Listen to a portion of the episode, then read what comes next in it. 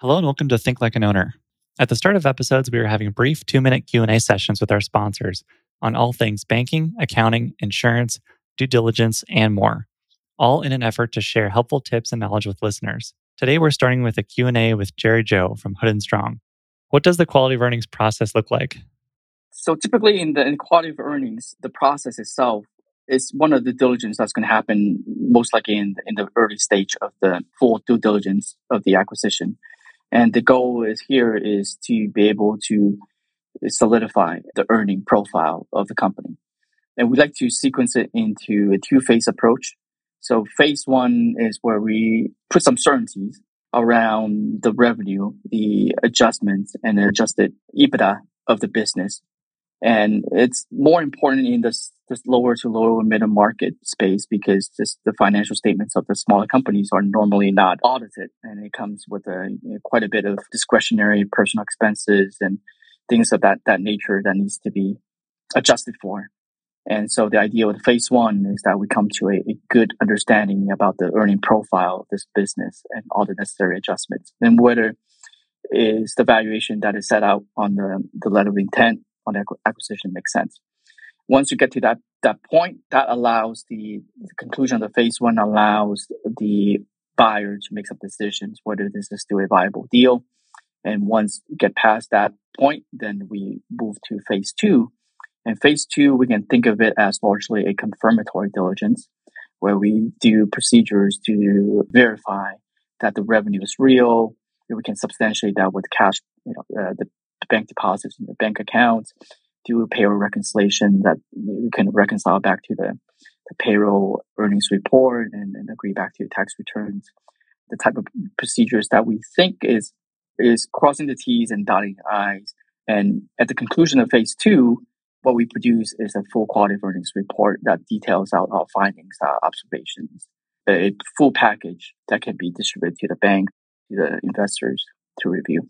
Awesome. Thanks, Jerry. To learn more about Hood and Strong, please reach out to Jerry directly at jzhou at hoodstrong.com and visit their search fund landing page at hoodstrong.com for more information. I also want to thank our other sponsors, Live Oak Bank and Oberle Risk Strategies, for supporting the show. And now to the episode.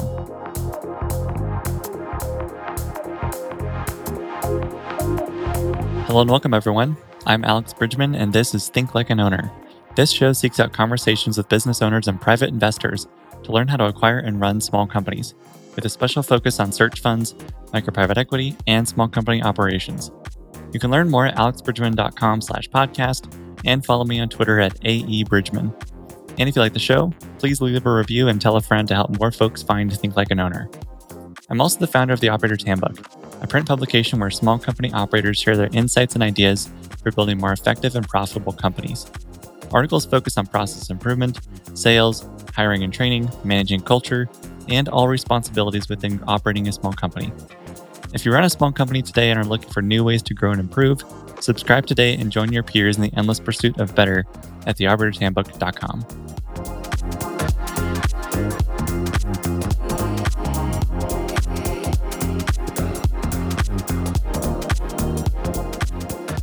My guests on this episode are Lori Harrington and Bruce van der Vanderzyde.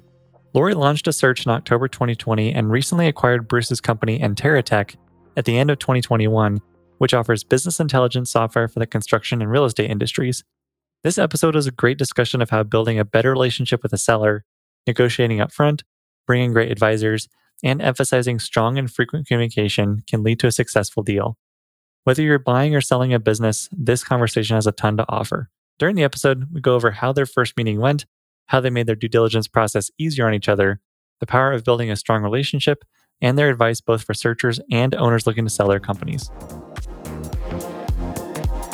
Well, thanks for doing the episode. I've, it's the first time I've had a searcher and the seller that they acquired the business from on the podcast at the same time. So I'm excited to have uh, this as a new format one thing I'd love to start by doing is just hearing from both of you on backgrounds. Lori, from from your career, and then Bruce on the business you started.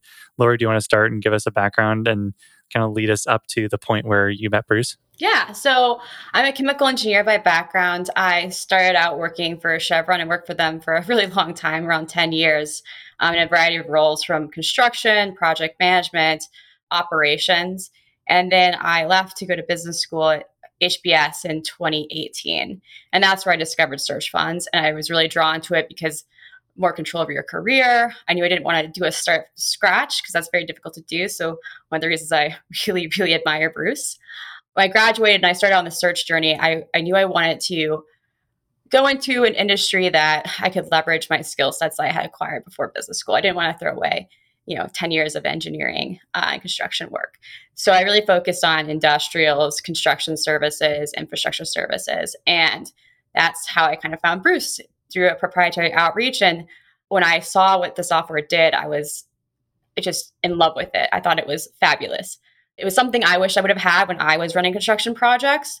We did a lot of our financials in Excel and a lot of our forecasting Excel, and this took all of that friction away. And so our first meeting, I we just did like a product demo and I really hit it off, and then went for a visit. I believe, right, Bruce? Yeah, you came down here. Was it May of last year?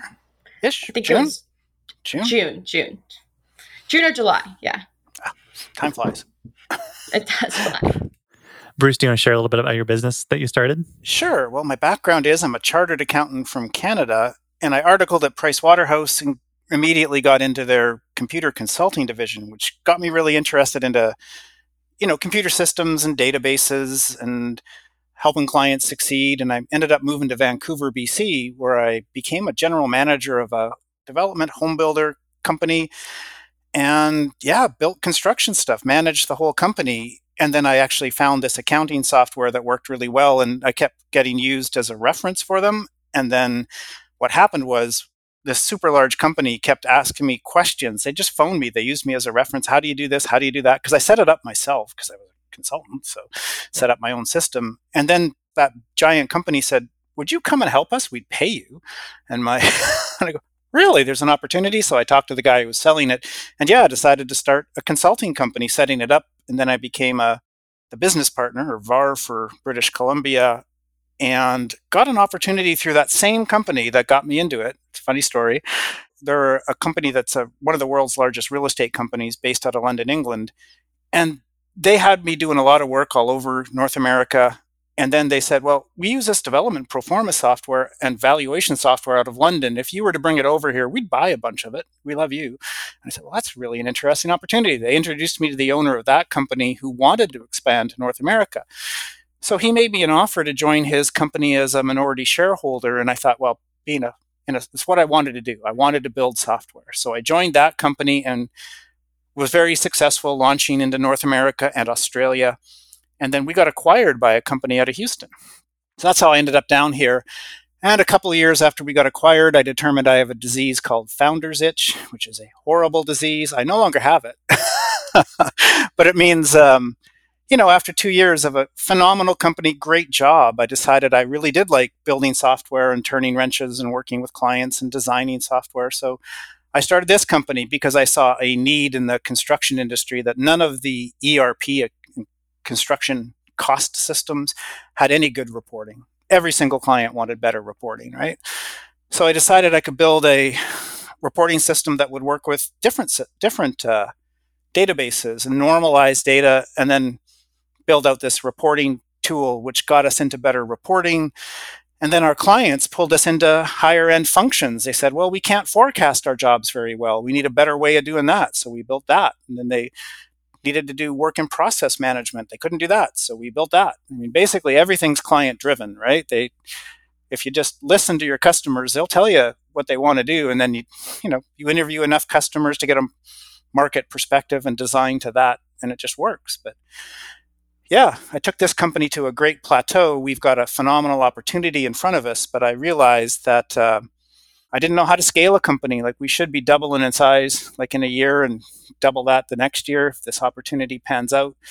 And it the opportunity needed more capital, right? A bunch of it. And I'm, you know, not that young anymore. So if I wanted to invest that kind of capital and commit to that kind of hard work, it would be a, recommitting to a whole bunch more years because it's it's a big opportunity. And so when Lori's offer came along, it was good timing because I did want to make sure that this thing succeeded and still be part of it and needed some help.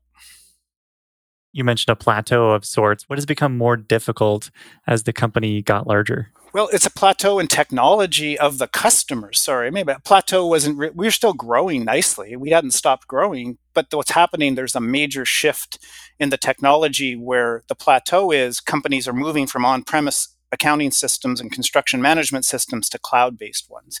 So the plateau is companies are st- are needing to migrate up to those cloud-based systems and it's just going to be like believe it or not it's going to be like dos to windows where a couple of years from now nobody will be looking at an on-premise system and buying it so the plateau is we have to invest and get ready to do this so we've been engaged by one of the major firms to build a data migration tool for they're, they're migrating thousands of companies to this new cloud platform and we were lucky to get partnered with a great company out of florida who who knows how to get the data into this uh, into the new system. So it's a terrific partnership. So the plateau is we have to take this business to another level. Like a, a much needs bigger investment in, in, some of the growth that we, we have on the horizon. It just takes horse in front of the carts, basically. Bruce, you'd also mentioned that you had had offers to acquire the company beforehand, and you decided that like those didn't really pan out the way that you thought they might, but maybe what made Lori's offer more interesting to you? Well, of course, you know, 2021 was a year of significant M&A activity, right? Like there was several things driving that. One, just the economy and two, the amount of money in private equity looking to get placed and looking for quality investments. And three, a threatened huge capital gains tax increase. Got a whole bunch of owners saying, wow, my capital gains rate doubles, I have to work a bunch more years to get to the same place, right? So all of that happened. And then I, ha- I did have two very serious approaches one with a solid offer to, that but I'll, I'll, call them contingent offers that they were serious, but they required something else to happen. They were um, wanting to basically secure our company so that when their events happened, they could come along and merge with us. And so they were real and solid, but then Lori came along with an uncontingent offer, non-contingent offer, and I just thought it was a better alignment because my criteria for selling or or allowing up more people in as investors and partners is that first it had to be good for our customers. Period. That if it didn't make sense from the customer point of view, it wouldn't work right? It wouldn't be sustainable and customers would drop off and find try to find other solutions. So, you know, again, I always try to do think customers are partners, not targets. And so whatever we do corporately from a corporate organizational point of view and investment had to make sense for customers. And then it had to make sense for our staff because you know, again, the offers I had were very strategic and would work, but when you merge in with another software company, you lose you lose your roadmap, right? and your staff now get new bosses and new new ways of doing things and that can work it worked in our last company that i sold but it's such a big change right? So from a staff point of view keeping the company as is and growing it means it's easier on the staff that they have more opportunity in our company than they did before because there's more capital coming in and we'll be a bigger company which means they can expand in their current roles. So it's good for the staff.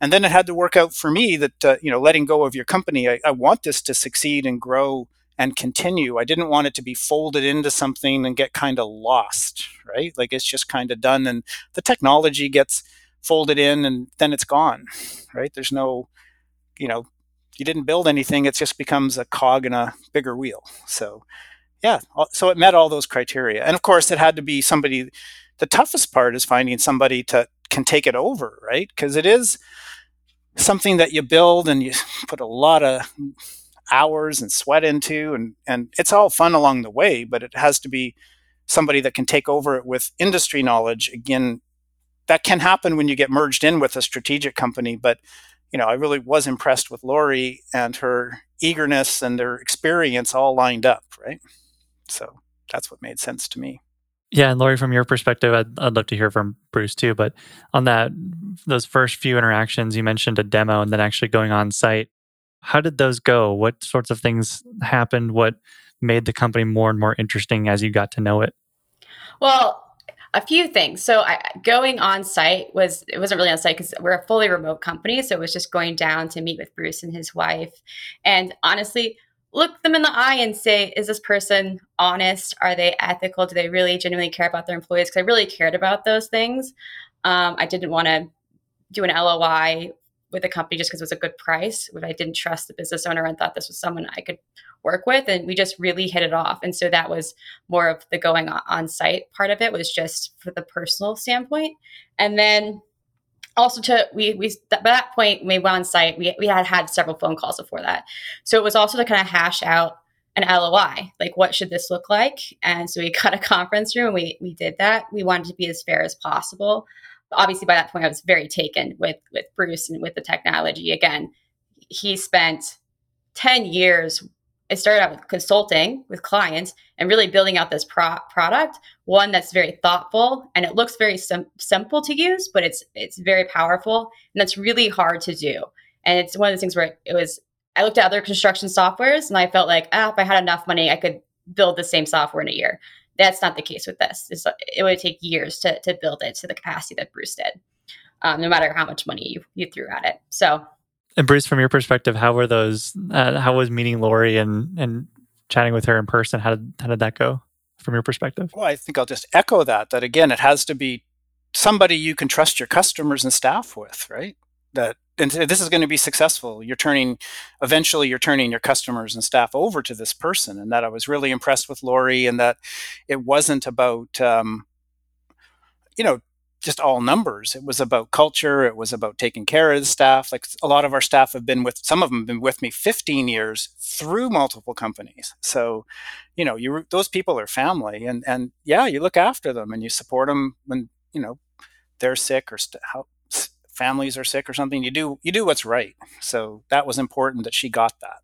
And I will say part of like what I really liked about my interactions with Bruce uh, during those meetings when you're negotiating the LOI is we tried to get out everything we could think of in that LOI that could possibly be a deal breaker that we could figure out early on. So like working capital, um, earnouts, pricing.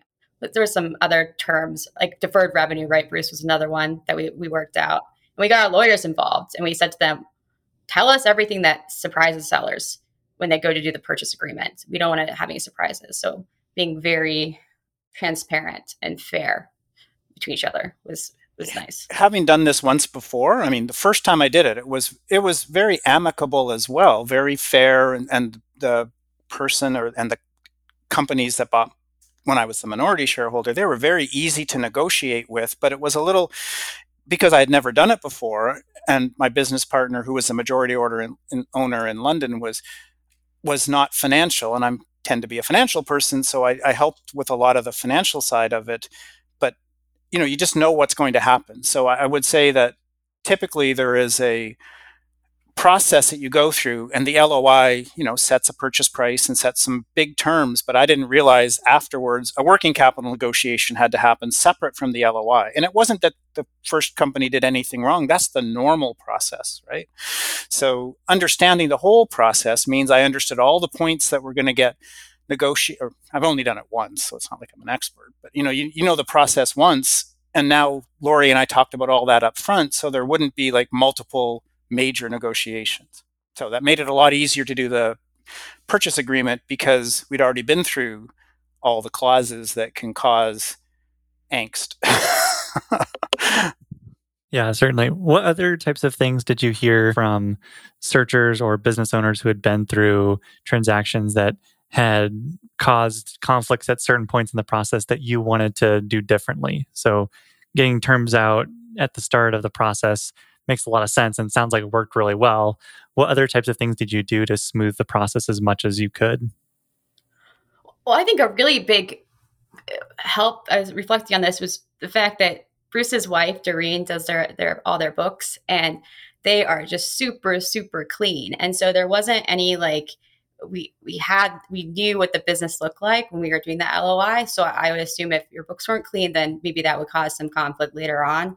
Um, so that was really helpful. And I think Bruce getting his lawyer involved, you know, and, and making sure he had representation and that he understood the terms and that was in the LOI versus potentially feeling tricked later on if you didn't have that legal representation and didn't fully understand the terms.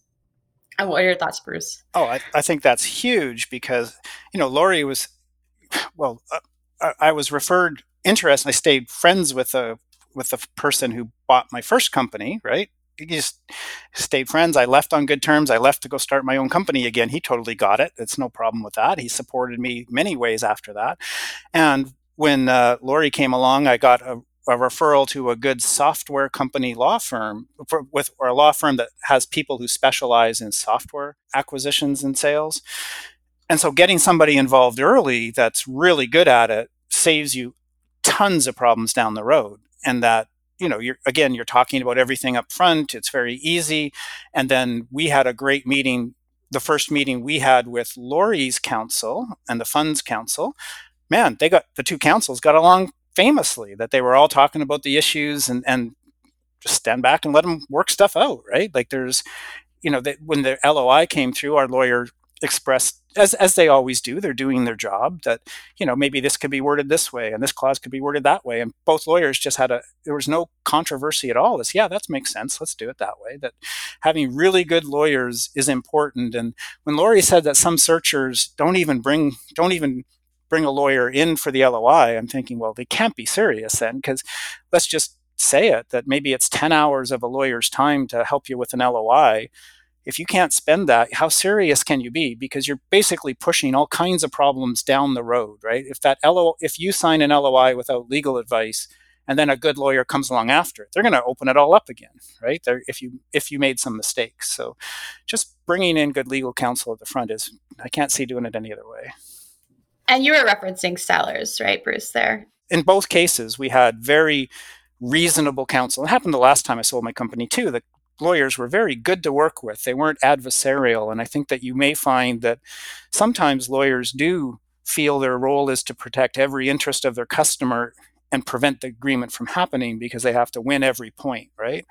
And and really it is a it's a buyer and a seller working together to make this happen in the in the in each of their best interests but of course you have to give some things here and take some things there. And it's just a matter of you know not having super hard lines anywhere but making it all work.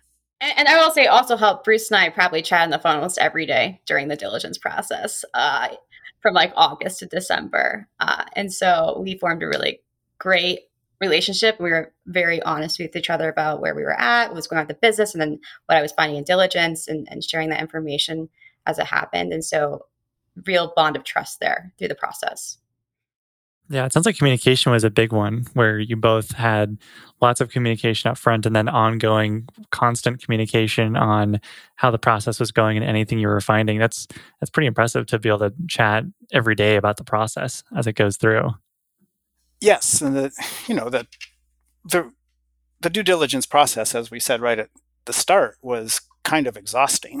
it's and it was it is every time because you know got to respect the fact that the acquisition the the firm buying is making a significant investment and they got to know what they're getting. I totally get that, right? But I think maybe one thing, Lori, that came out was the due, what I call rolling due diligence, where you might have been getting requests from different investors. So just when you think you're done, oops, here's a bunch more. it's uh, so you're never quite at the finish line. Bruce, in our conversation, we talked about how you're still having to run the company during this whole time period, uh, ongoing through due diligence and these new requests for uh, extra information. How did you balance managing the company while also running due diligence? You can't balance it. you just can't. You got to just work more. There's no short shortcuts there.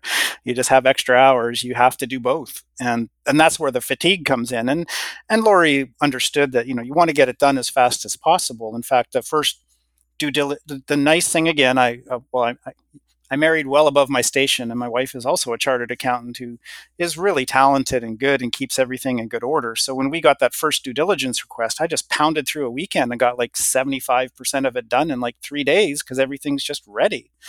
It's just there. So that made it a lot easier. It's then the, you know, a lot of the stuff that we, you know, could have done better, like you keep track of every client NDA. You know, we made sure we had to go back and find a bunch and, you know, stuff that you signed that all your agreements and stuff was a little more time consuming because I, you know, over 10 years, you it's a lot of things to go back and find. And you want to do full disclosure. You don't, you know, one thing I was very keen on doing was making sure Lori knew what she was getting into because she made such a big life decision, right? For her to commit to this is a huge decision personally for her. So I made, I, I don't want to use the word over disclose, but I made sure I told her everything to every degree possible so that there's no surprises that she doesn't get disappointed you know every company has its problems and i was sure to tell her that you know here's where we struggle. Here's where we don't do well. Here's here's what's wrong. Because you try to work on those things but you know every company has that. So she she needed to know that so she made a fully informed decision because it was so important to her life that i i couldn't have lived with myself if i didn't tell her something oh she'll figure that out later. I just didn't have that attitude. Which i was very appreciative of I can tell you now, actually being in in Anterra, that he did fully disclose everything, and I knew I was walking into, and it's been really fun last oh, like 50 days since I joined. So. Well, I think that saves a lot of time too. So, not, and again, we don't have any giant problems. All our problems are growth oriented. We've been actually growing really well, so they're the best business problems to have. We have, we have more work than you know we can handle, so we have to staff up. So that's that's the kind of problem you want to have. They're not you know we have good we have really good employees really good customers like really uh, the, working with the customers is so much fun. They teach us stuff right? They they push our product they teach us and they're appreciative of what we do. And it's so rewarding when a customer says you know we run our business on your software. It's it's just so rewarding knowing you can really help people. So yeah it all works yeah, that's a, that's pretty, that is pretty amazing. You mentioned it was a big life decision for Lori, which is of course true, but it's also a big one for you as well. In selling your business, when you when you started contemplating what your life would be after selling the business, and you start thinking about what does selling really mean, what sorts of answers started coming up for you? Well, it's it's tough in a number of ways that you know having done it again once before you have to real you know you, you need to let go. It's hard to let go. So i got to make sure that you know i help lori into transition into the role and not get in her way. So i've tried to really do that but also support her and and help her understand some of the reason why things are the way they are. There's some thought put into things. So um, you can't know it all. It does take some experience and kind of what they call institutional knowledge, right? Like, why is it this way and not that way? And so you may look at something and say, oh, we'll just change that. But that might be that way for a good reason. So helping her understand that without um, interfering is important. So letting go is hard because you want you, you know you're wired to the you know i think Lori sent me an article about the search uh, process from Harvard Business Review, and it was right on that you become the business. Like you wake up thinking about it, you go to bed thinking about it, and when you're walking your dog, you're thinking about you get an idea how to do something differently, right? You just be, it's so intertwined with your life that it's it's a, it really is your life that uh, you're always thinking about it, working on it, and it never lets go. So, yeah, letting go of that is going to be hard because it's not just the work side, it's the enjoyment side, right? So, you know, I, I do have to think about it about how to transition gradually and, and successfully, you know, supporting the company and helping continue its successful growth. And, and then, you know, I'm fortunate in that I do have a bunch of a bunch of hobbies and I've been doing volunteer work and stuff. So, you know, the transition to retirement eventually I think I'll handle well because I can I won't have a problem staying busy because I, I think you're saying you ride motorcycles, you know, ride motorcycles, work on old cars, have a bunch of friends that do all that. So it's, and then volunteer work is good. So yeah, I think I'll be all right. I have no desire to start another company, that's for sure. I don't have another one in me. Lori, how did you think about making the opposite transition? So going from searching without a business to now not searching with the business. What's that like? Um, it's it's definitely better for sure. I mean, I tell people if you love searching, then you should have gone and worked in private equity because that's what private equity is. If you don't like the search process that much, then you're probably a good fit for for for the operating role. So it's been a great transition. I was very concerned, I will say, about the fact that it's a fully remote company, and so what would that look like on day one coming in? How do you introduce yourself to the company? Would I be twiddling my thumbs day one, trying to figure out how to shadow Bruce? But it was actually really easy, uh, which was surprise was a, was a great surprise, and it's been good. Really leveraging the board too on the first hundred days. So since we are a pretty small company, team member wise, you know, leveraging them as like a leadership team to really set to get feedback and help with some strategic initiatives have been really helpful. So I didn't realize how helpful a board could be in these first 100 days until going through this process. With your board, what kinds of questions or points of guidance would you ask from them? One big one was uh, we have two board members that have a lot of experience in either the construction ERP space or in the business intelligence space. And so working with them to think through sales channel management strategies and have them be able to go off on their own and, and create some documentation for us to, to look at. We have an operating partner for one of my um, our, our lead investors, and he spent a week with me up in Salt Lake going through different exercises to think about how to set strategic goals and introduced me to the book Traction, which I feel like has changed my life. Really highly recommend everyone who is searching or has a business read that book. Are you implementing Traction now? We have been. We've been doing a weekly rock reviews, quarterly goals. We're still in the early, early stages, but it's uh yeah, we we're trying to implement it. And Bruce has definitely been a big help with that and on board. So yeah. So with a remote company, when you can't really easily be in the same place, how did you go back and forth over those first, even like the first 30 days of, you know, there's, you probably, you got a lot of the questions answered about the company before buying it, but of course there's still little things here and there that you still need to get from Bruce. How do you have that communication after closing and you're now running the company? Bruce and I, we, we, we meet all the time. So we do a daily like five o'clock meeting catch up we ping each other. We use Teams pretty regularly. And we've been thinking about how to divide different roles over time. We do need to do another in person meeting soon. We were just talking about that before this meeting. So just to kind of workshop some things. But well, I'd also say that you know we're, we're lucky to have we've attracted really good people over the years and they're mature and they're calm and you know they we've worked we, we actually transitioned to a remote company almost accidentally. That was this was done in about you know 2015 2016 i was living in houston and we had two or three employees in houston and we'd all go into the office every day and then we started realizing well we don't need to all be here every day most of us are doing online meetings with customers or developers or you know we have an offshore team and so, why do we come to the office just to sit in our office with the door closed and drive 30 minutes each way? That's just crazy. So, people just started working at home. And so, we get, you know, they'd start working a couple of days at home, then they'd come into the office one day a week, then one day every two weeks. You just start working effectively remotely a long time ago. And having mature staff that you can trust and get stuff done on their own is important.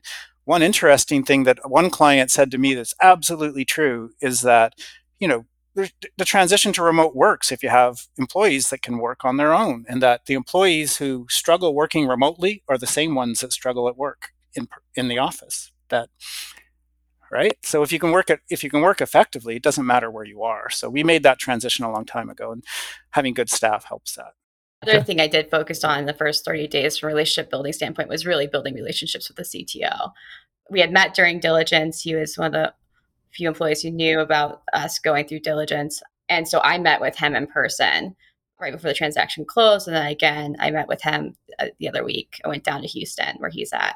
And so we've formed a really tight relationship. And that's been a lot of after hours, like phone calls, just talking and talking about the future of the company and getting aligned. And um, that's been really beneficial. Yeah, and that's one of the keys to success is I'm, I'm more of the business side and product management, understanding the use cases and how people do things. And then he trend, you know, he and I meet to go over features and he turns that into developer specification, right? And he improves what I, he improves the spec that I write out. So it's, uh, it's teamwork technology and business have to go together because you couldn't do it with just the technology side because you have again that whole process of making software look simple and, and does it's complex behind the, the calculations are very complicated, but it has to be easy to interact with. So, you know, the old persona thing, I'm saying our software should work well for the mid 50s project manager at a construction company who needs to do forecasting, including S curve forecasting. You know, a lot of project managers aren't very good on computers. Their background is actually coming from trades in a lot of cases. So they work up from a trade to a site super, site foreman to site super to project manager, right? They don't. Being good on computers isn't one of the skills that's required. So we have to make it work for them, and that keeping that in mind all the time really helps. So our CTO is very good at, at making sure the interface is nice and clean, and we've got great development team. One of our offshore developers really helps too about he's always making suggestions on making it easier for users so if everybody has that user driven focus you can end up with good technology what kinds of compounding benefits have you seen from running a remote company for six or seven years now? It does help with scalability that if you can hire people from different states right? You don't all have to come into the same office. So your, your talent pool isn't within you know 40 minutes of your office. That's the biggest benefit. So that helps a lot. I think also being able to give employees flexibility, you know, to go pick up their kids from school or, um, you know, work, visit someone and, and work from home somewhere else. And I think attracts better talent when you're able to have that flexibility as well. Yeah, I always tell staff if you know you should never miss your kid's Christmas concert at school. If you do, you're not a good time manager. You you know about it months ahead. Put it in your calendar. Work will flow over it. Go like just yeah, you shouldn't you shouldn't miss those things. Bruce, we'd also talked about how letting go of control is can be hard in some areas and maybe not in uh, some other areas. But I'd be curious as this process has gone on, and you're, you're still going to be around in the company, of course, but there's definitely pieces of the company that you're letting go of control of. How has that felt from your perspective? Have has that something that you've been excited for? Is there some trepidation that you had to think through a little bit more, or how has that process been from your side? Well, it's been actually pretty good because part of it is again revamping some of our internal processes where we, you know, could could just do better. That we have, you know, some of our challenges are with growth and scaling, and some of those relate to, you know, defining client work very well the first time, right? So we don't go back and forth, you know, fixing things. We do a lot of really good custom reporting. So letting go of that and, and watching it watching the process evolve and contributing to the processes has been good. I think one of the things you know i've been actually doing some research on selling you know retiring successful retirements and one of the things is you do feel that when, after this that you have accomplished something and that knowing that you're passing it to a Lori and a board that are going to look after it means you can kind of close the door behind you. You know, you know it's going to be in good shape. So there's still the op- big opportunity we're working on that I'll be continued to be involved in. But I think the yeah that transition, knowing it's going to be looked after, is easier. And I will say what made it really great for me, at least for the first 30 days, Alex, is when I came in, instead of Bruce, I really wanted to learn how we do things and, and, write out the processes and take time to try and make some things that were kind of bugs more efficient. And so he continued to do a lot of the day to day stuff so I could take the time to do that. And so that was super helpful to help me get to speed and learn, also to kind of because he wears a lot of hats. There's no way I could step into Bruce's shoes. We're gonna have to make some hires to step into some things that Bruce does, but he wears a lot of hats. Yeah, and I think that that was a good move to have Lori learn the business by documenting what we do, right? Documenting all the processes, which will help us scale, but also she she sees how the wrenches are turned, right? Like what what you do to deliver a new implementation or custom reporting or we're just doing another systems integration now actually my daughter my daughter got hired by a really good company she graduated out of ut and then her company actually started her rotating her through the administration side of all the departments in their business and i thought that was just freaking brilliant. I have learned more from you know talking to people who do i'll call it you know accounting functions and clerical functions. They know how the company runs right? They'll tell you how to make things better and they know they know way more than they're given credit for. So you know i think putting my daughter through that that company really taught her how the business works and then she got promoted up right? But so lori doing kind of the same thing seeing how all the seeing how all the admin works and how the development process works herself is necessary for her to manage the company she has to know how the how things work yeah, what were some effective ways of discovering these processes? Because I imagine a lot of them are documented in some way, or at least there's some digital evidence that they exist. But when you're trying to piece together these different processes, what's that like? So there's a lot of interviews with folks and having them walk me through certain workflows. But, you know, in a small company, a lot of things are, are verbal and people end up doing things different ways and maybe not the same way each time. And so it was documenting and understanding the gaps. And then we just actually rolled out a new, uh, or I would say, an improved process for our management of our development and, and customer workflows and tickets, just to make sure that everyone was on the same page as we scale. So it was understanding how people did their work and then writing it down and seeing where the gaps were and where people thought we could improve.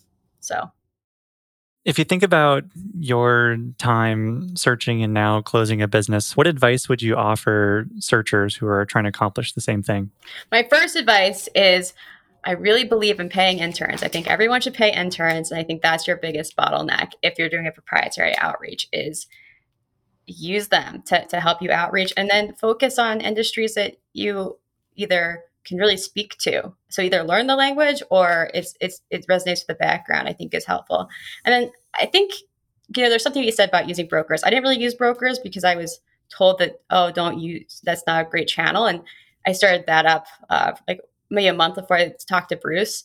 And I started getting a lot of like good deal flow coming through there. I didn't act on it because I just didn't feel like it was fair to keep outreaching proprietary or looking at CIMs when we were under an LOI. I didn't think that was fair to, to Bruce.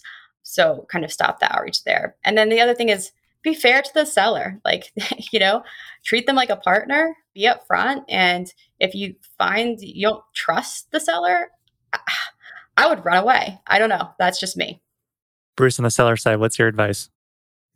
Well, I think it's important to, again, get good legal counsel so that makes the because it is a negotiation. You still have to have it has to go smoothly, and so yeah, try to find the way that you know how do when you come across something that you have to work through. It's how do we make this work? It's a, as opposed to I'm taking this position, comma damn it. I mean, there's when you start when you start drawing lines in the sand, then the negotiation turns from a how do we make this all work to well I gave up this point, you got to give up this one. And then that kind of becomes controversial. And now you start scorekeeping on what you've given up and what you're, you know, you don't need to do that. You can just work through each point and say how to, what's fair, like Lori just said.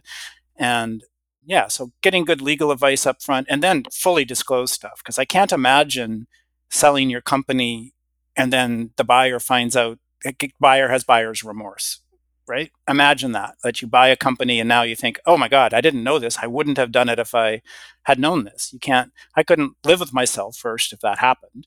And secondly, it can't be successful and sustaining if that happens. So, yeah, you got to, you know, fully disclose everything. And uh, I guess from a seller's advice, I could have been a bit better prepared.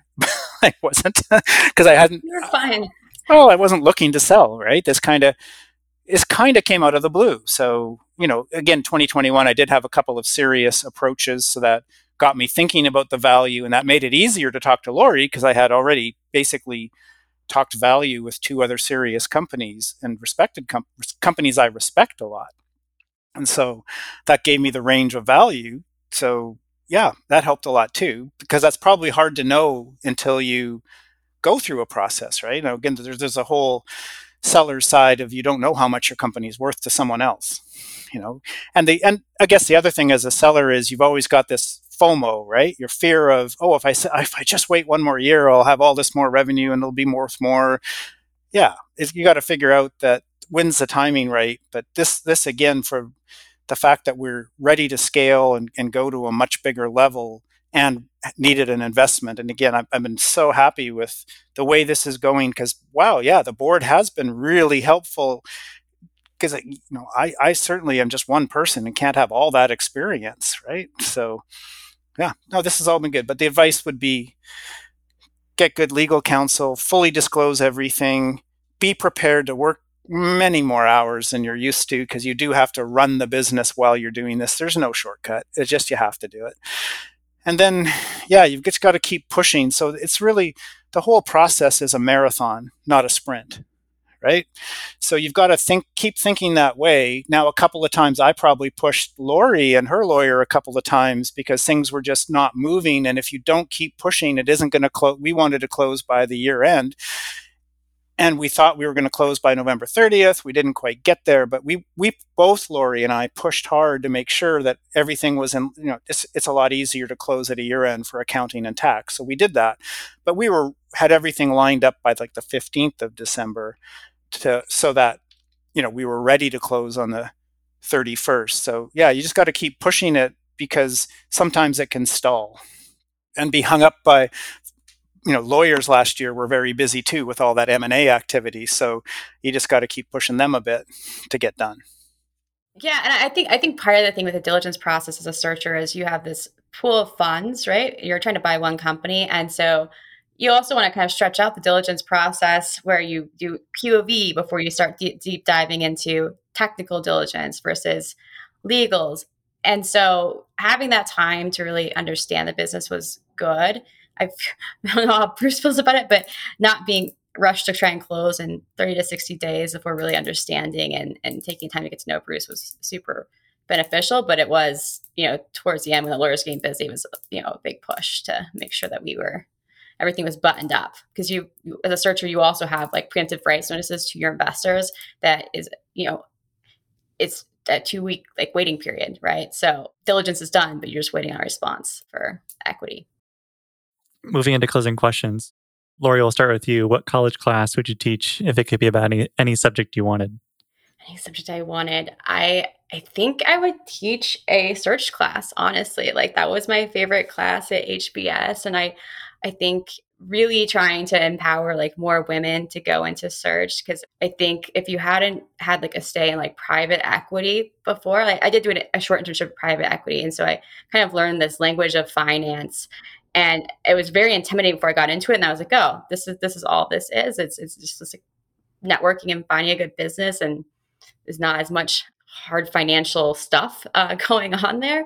And so that really empowered me to do search. And so being able to kind of demystify that for for women would be great. That'd be fun. Bruce, what's what's your class? I think it would be going through the selling of a company process that you know when i sold my last company again i worked with the vc partners and they kept telling me how founders leave all the time and they actually leave they told me that the founders often leave within six months like leave period and there's a couple of reasons for that. One is they may have the finances now there's attitude changes towards work but a lot of it is they get frustrated. And i think you can alleviate that frustration if you go in with the right attitude to the sale and help the company succeed because it's you know like your kids succeeding right? You want your kids to be more successful than you are and that's what this is kind of but there's a lot of things about letting go and how to let go and how to you know stand back sometimes and let the train run let the on the tracks you know you don't have to be the engineer all the time and and figuring out you know the emotional side of it about when to sell and and going through the valuation process because you know having some objective data to value your company as opposed to saying oh i thought it was worth more and you know why? And you know you have to go through and document what your company's really worth. So I, would like to teach a class on the um, on how to sell a business successfully because I, I think it's not done often is what i understand. I could see why. Yeah that'd be a great class. What's a strongly held belief you've changed your mind on? And bruce maybe we'll stick with you for this one and then go to lori. Sure. Well, I mentioned it earlier is that I used to have an attitude that, you know, you talk to lower level, quote, lower level employees in an organization and they're just, you know, punching the clock and doing their job. What you don't realize is they know more about the business than anyone else. That was a, I let that go quickly as soon as I started more inter, more interaction with, uh, with different levels of staff in a company that how much they know and how good they are at their job is underappreciated. And yeah, I learned, I learned more about I learned more about how to design software from them, from those those working with client staff at different levels than anyone else. So that was a belief I had that I was happy to let go. Lori, what's a belief you let go? It might be kind of similar to Bruce's. You know, when I was starting out my career at Chevron, I was you know managing projects, and at the time, I didn't think I really needed to deep dive into the details of what like the engineering firms were doing or the construction, but engineering firms were doing, and really understanding those details to be a good project manager. And I did a role offshore for two years where it was very much like starting a platform, things are going wrong. Basically, became a real engineer for the first time. And that actually translated really well into being a better you know manager and high level thinker because you understand how the pieces fit together and so i think when people say you don't need to get into the weeds on things. I think you do initially need to get in the weeds of things and really understand how things fit together. And then you can go high level, right? You don't need to stay in the weeds forever, but I think it's really important to understand what the weeds are uh, to make good decisions. That's a great one. I like that one a lot. Lori, what's the best business you've ever seen besides Bruce's? so, so, funny, so funny enough, when I was working in oil and gas, there was this company called PEC Safety, and what they did is every so all the vendors that we used had to pay them to be in the system for like their safety record, and it was just so brilliant because if it, it was a downturn, people were still paying them because it didn't matter what oil price was because you had to be in there to get more work, and so just had a and they had a quarter on the market and it turned out that a searcher actually from HBS bought that company like five years ago or six years ago. And I was like, wow, that was such a great find and what a sticky business. So that's probably one of the best ones I've seen. That's awesome. Bruce, what about you? I'm going to go Texas since I moved down here from Canada. The first time I went into a Buc-ee's, oh my goodness, what is this? It's a gas station that's also sells all kinds of clothes and hats and candy and good food and wow, clean restrooms. I'm saying you go into a, I know, if people come to Texas, just try a Buc-ee's. It's they've got this branded logo shirts and hats and everything. But you know what? They've turned a gas station into a into a well-run enterprise, and the employees are real friendly and nice and seem to be having fun. They post their wages; they're paying like double what normal retail pays, and you can send your kids in with five bucks each and they'll have a blast. I mean, everybody, the people, shoppers are having fun. So I just think they really captured uh, a way and, and bottled a, a, way to turn a gas station into a destination. I I'm so impressed. Yeah, I've not been to a Buc-ee's before, but there's another Buc-ee's unrelated chain of gas stations also called, called Buc-ee's here in Omaha, but they're not the same scale. But the even just looking at Google Maps on some of these Buc-ee's locations, they're gigantic. They're massive. The, they're massive, like fifty thousand yeah. square feet for a gas station store. It's crazy. Our kids could, when they were little, they could spend you know half an hour in there running around. It was and having a good time. It's good. And people plan their trips around it. You'll see a sign for Buc-ee's that says 100 miles next Buc-ee's, and people are like, okay, can we make sure we can fill up there, plan our trip around it? Wait, did they buy billboards along the highway yes, saying? Yeah, exactly. Hundred miles will be. Oh, that's smart. Yeah. Exactly. No, that's smart. Well-run like company. Yeah. That's one of those businesses that I think is so interesting, where they take kind of a mundane task or location, like a convenience store or gas station, and they make it into something that's that people are excited to go to. And that that's just so much fun and so much interest. So interesting to study those kinds of companies. Yeah, especially since you see people wearing shirts and like pajama pants that are Buc-ee's branded. Like that's phenomenal. It is. Yep. That's fantastic. Well, thank you so much both for coming on the podcast and chatting a little bit about buying and selling this company and the process and all the different things you guys have gone through for to get to where you are today. So thank you very much for taking part in this new format for the episode. So thank you so much. All right. Well, hope it helps some people. That'd be good. Thanks, Alex. Thank you for listening. I hope you enjoyed today's episode. If you enjoyed the show, please consider leaving us a review and telling a friend to help more folks find Think Like an Owner. I also want to thank our show's sponsors, Live Oak Bank, Hood and Strong, and Oberle for their support. For full episode transcripts and more information, please visit our website at alexbridgeman.com slash podcast. And if you want to learn more about the Operator's Handbook, please visit us at theoperatorshandbook.com and join your peers in the endless pursuit of better.